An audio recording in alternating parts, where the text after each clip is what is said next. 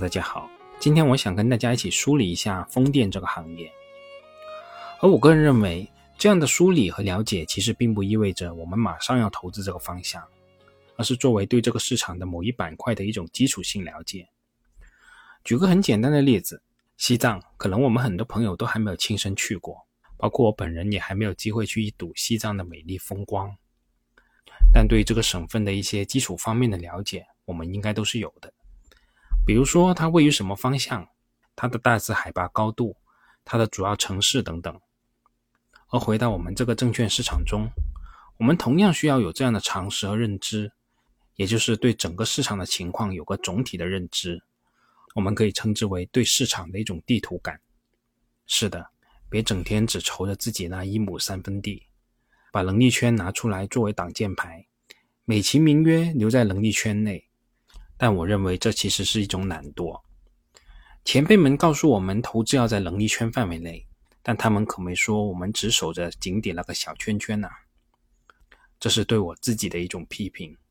这也是我本年在认知上的一点小进步吧。就以我们这次要说的风电这个板块来说，与风电行业相关的企业有接近两百家，而与之高度相关的企业也超过三十家。这些企业自身的经营和业绩都会受到行业的紧急程度影响，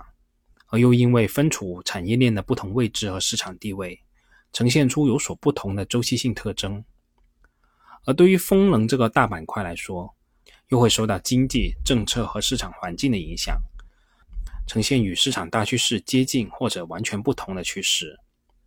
就说我们这次说的风电板块吧。我们就可以很明显的看到，它的波动幅度和弹性都要比指数要强得多。所以在今年的五月到七月间，风电板块其实是走出一波较为强劲的反弹行情的，反弹的幅度接近百分之四十，而同期指数的反弹幅度仅有百分之二十左右。当然了，我们今天的主题并不是要研究市场，我这里说到的也只是举一个例，讲一讲这种地图的感觉。好了，我们闲话也不多说，我们回到今天的主题，我们一起了解一下风电这个行业。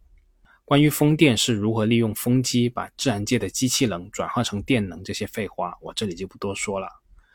我相信我们都见过风车，相比于光伏，风电对于我们来说是相对容易理解的。简单来说，风电的产业链由四部分组成，分别是上游的基础原材料和整机核心零部件。中游的风机整机制造，以及下游的风电场投资建设运营，而基础原材料主要包括我们经常所说的碳纤维、玻璃纤维、夹层材料和特种钢。其实这几项严格意义上都算不上风电产业链直接相关的企业。上述的几种都是基础性的原材料，很多行业都会用到这些基础原材料。那在这里我就不一一涉及了。主要讲讲碳纤维和玻璃纤维这两种材料。风电叶片是风电机组将风能转化成机械能的最关键的部件之一，也是风力发电机获取更高风电机组利用小时数和实现经济效益的基础，会直接影响着风能的转化效率。从风电的叶片结构来看，主要由增强材料、夹层材料、基体材料。表面涂料和不同部分之间的结构胶组成，而风电行业对于碳纤维和玻璃纤维的应用，正是应用在叶片的大梁上。传统的风电叶片以玻璃纤维增强复合材料为主材制造，玻璃纤维的材料密度是要大于碳纤维的，但力学性能尤其是模量远低于碳纤维复合材料。那这里我们就提到一个专业名词——模量。简单来说，模量可以视作是衡量材料产生弹性变形难易程度的一个指标，这个值越大，证明这个材料发生一定弹性变形的应力也越大，也就是说，材料的刚度是越大的。由于玻璃纤维的模量是比较低的，为了避免大尺寸的风电叶片在受力变形以后与支撑柱发生碰撞，需要采用轻质、高强度、高模的材料制作叶片。碳纤维复合材料以它的轻质、高强度的特征，成为大尺寸风电叶片制造的最理想材料之一。而风机未来的发展方向，毫无疑问就是大型化，叶片的大型化是增强风电机组补风能力以及降低风电项目成本的最主要途径之一。高模量材料的应用是必然的发展趋势。但话虽如此，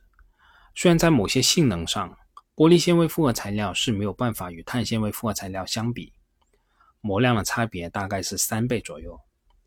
但是它的成本却是数量级上的不同。而风电叶片的大型化，提高单机功率，归根到底就是要降低度电的成本，以确保风电在与其他清洁能源的竞争中有一席之地。所以，我认为这并不是一个纯粹的技术问题，由于碳纤维的性能更好，就会彻底替代玻璃纤维。而是厂商根据成本与性能的需求权衡的一个综合性结果。最后，我们再简单提一下这里面主要涉及的上市公司。国内碳纤维复合材料的龙头公司是中富神鹰和光威复材，而玻璃纤维复合材料的龙头公司主要就是中材科技和中国巨石。那接下来我们一起看一看风机的核心零部件。风机的核心零部件主要包括叶片、齿轮箱。发电机、轴承、变流器、轮毂、主轴、塔筒等等，这些核心零部件的生产专业性是比较强的。国内企业的配套也较为成熟，一般由风机的整机企业直接向零部件企业定制采购。除了个别关键的零部件，比如说轴承的进口比例是比较高以外，其他的零部件在国内的供应是比较充足的。参照电气风电和三一重能招股书的披露数据，我们可以看到，在风机的整机成本之中，占比最高的无疑就是风机的叶片，占了整台风机成本的百分之十七左右。排名第二的是齿轮箱和轴承，大概也占了风机成本的百分之十七左右。那这个数据在不同的技术路线下是略有差异的。再其次就是发电机、变流器和主轴等等。那刚才我们也提到了，叶片是风机最为关键的部件之一，从根本上决定了这型号风机的性能。从全球市场来看，风机叶片市场参与者是比较多的，行业的整合程度并不算太高。外资的企业主要有 GE、TPI，国内的企业主要包括中材科技、时代新材、明阳叶片、中富联众、三一重能等等。那这里我们可以再提一下，就是这家中富联众其实是中国建筑旗下的一家公司。那这些叶片的制造企业可以分成两类，一类是独立第三方，另一类就是整机厂的叶片部门。在风电行业兴起之前，市场上主流的情况是将叶片生产作为整机厂的一个部门。但随着风电产业链的不断成熟，在不同地区有足够好的独立第三方叶片供应商出现。整机厂商外购叶片的意愿也在提高，独立第三方叶片逐渐发展成为叶片市场中的一股重要力量。以金风科技的叶片的最主要供应商中材科技为例，中材科技目前已经成为了叶片领域的领导者，凭借着技术优势和下游客户的深度绑定，在国内的叶片市场份额不断增长，位列行业第一。二零二一年。中材科技风电叶片出货量达到十一点四吉兆瓦，实现销售收入七十点五亿，净利润五点一亿，拥有江苏阜宁、河北邯郸、江西萍乡、甘肃酒泉、内蒙古锡林浩特、吉林白城和内蒙古兴安盟七个风电叶片产业基地。那接下来我们再看看另一个部件，就是风机的轴承。风电的轴承是连接机组中传动、偏航和变桨等等系统转向的重要部件。它的主要功能是支撑旋转轴和其他运动体，引导转动和移动，并承受由轴、轴上零件传递而来的负荷。具备维修成本高、使用寿命要求高以及使用环境恶劣等等这些特点。同时，由于制造的技术具备较高的复杂性，作为风机的核心部件。风力发电机组的受力和振动等情况是非常复杂的，必须能够承受巨大冲击负荷，在腐蚀、风沙、潮湿和低温环境下工作，存在比较高的技术壁垒。国内风电主轴承的供应厂商主要包括洛轴、瓦轴、新强联等等，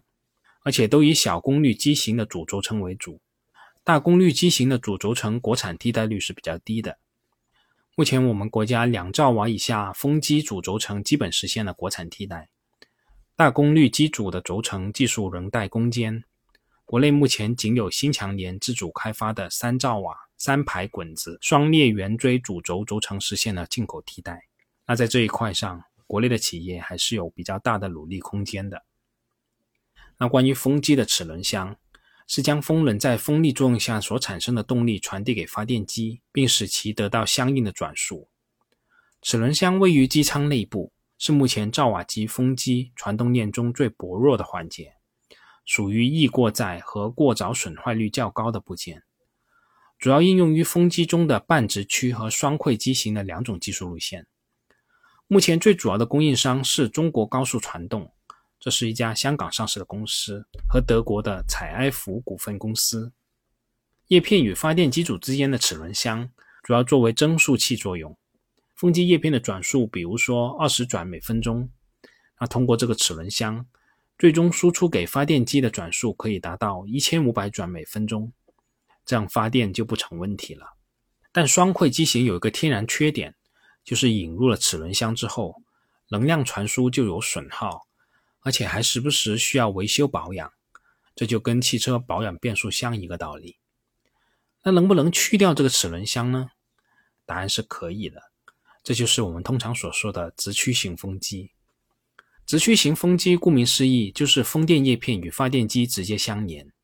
将发电机的转子固定在主轴上，同时把齿轮箱拿掉。可是这样的话，叶片转速低这个问题怎么解决呢？想要提高发电机的电压，增加转速是一种方法；提高电机定子的磁场强度也是一种方法。直驱风机就是采用第二种方法。在发电机中使用磁力更大的稀土永磁体，增加磁场强度。直驱风机确实解决了齿轮箱这个问题，但它也不是没有缺点。稀土永磁价格昂贵，所以直驱比双馈机型的成本要高很多。同时，在风力资源不太好的地方，其实是不太适宜直接用直驱风机的。而金风科技是最坚定的主推直驱风机的厂商之一。那在此之后，半直驱机型应运而生，它是属于双馈与直驱机型结合的产物。虽然有齿轮箱，但结构优化，传动效率更高。相比直驱又能降低成本。我们所说的明阳智能就是主推半直驱技术的龙头企业。那在最后，我们再简单提一下海底电缆这个行业。那随着海上风电的占比在逐渐提升。海缆的整体需求量以及占整体建设成本的比例会进一步提升。到了离岸七十公里以上的海域，海缆在总成本中的占比就可能高达百分之十二左右，远高于百分之五左右的近海风电场。而海缆这个行业其实具有较高的生产技术壁垒的，这里面既有资格认证壁垒，也有生产设备的壁垒，还包括品牌业绩的壁垒和资金壁垒等等。因此，行业的集中度是比较高的。目前，我们国内最主要的就是两家：东方电缆和中天科技。这两家公司加起来市场份额就超过百分之六十。那这样的细分行业其实是挺值得我们去跟踪关注的。好了，我们这次先说这么多，我们下次再见吧。本节目仅作为我个人投资的记录，所谈及的投资标的不涉及任何形式的推荐。请独立思考并自担风险。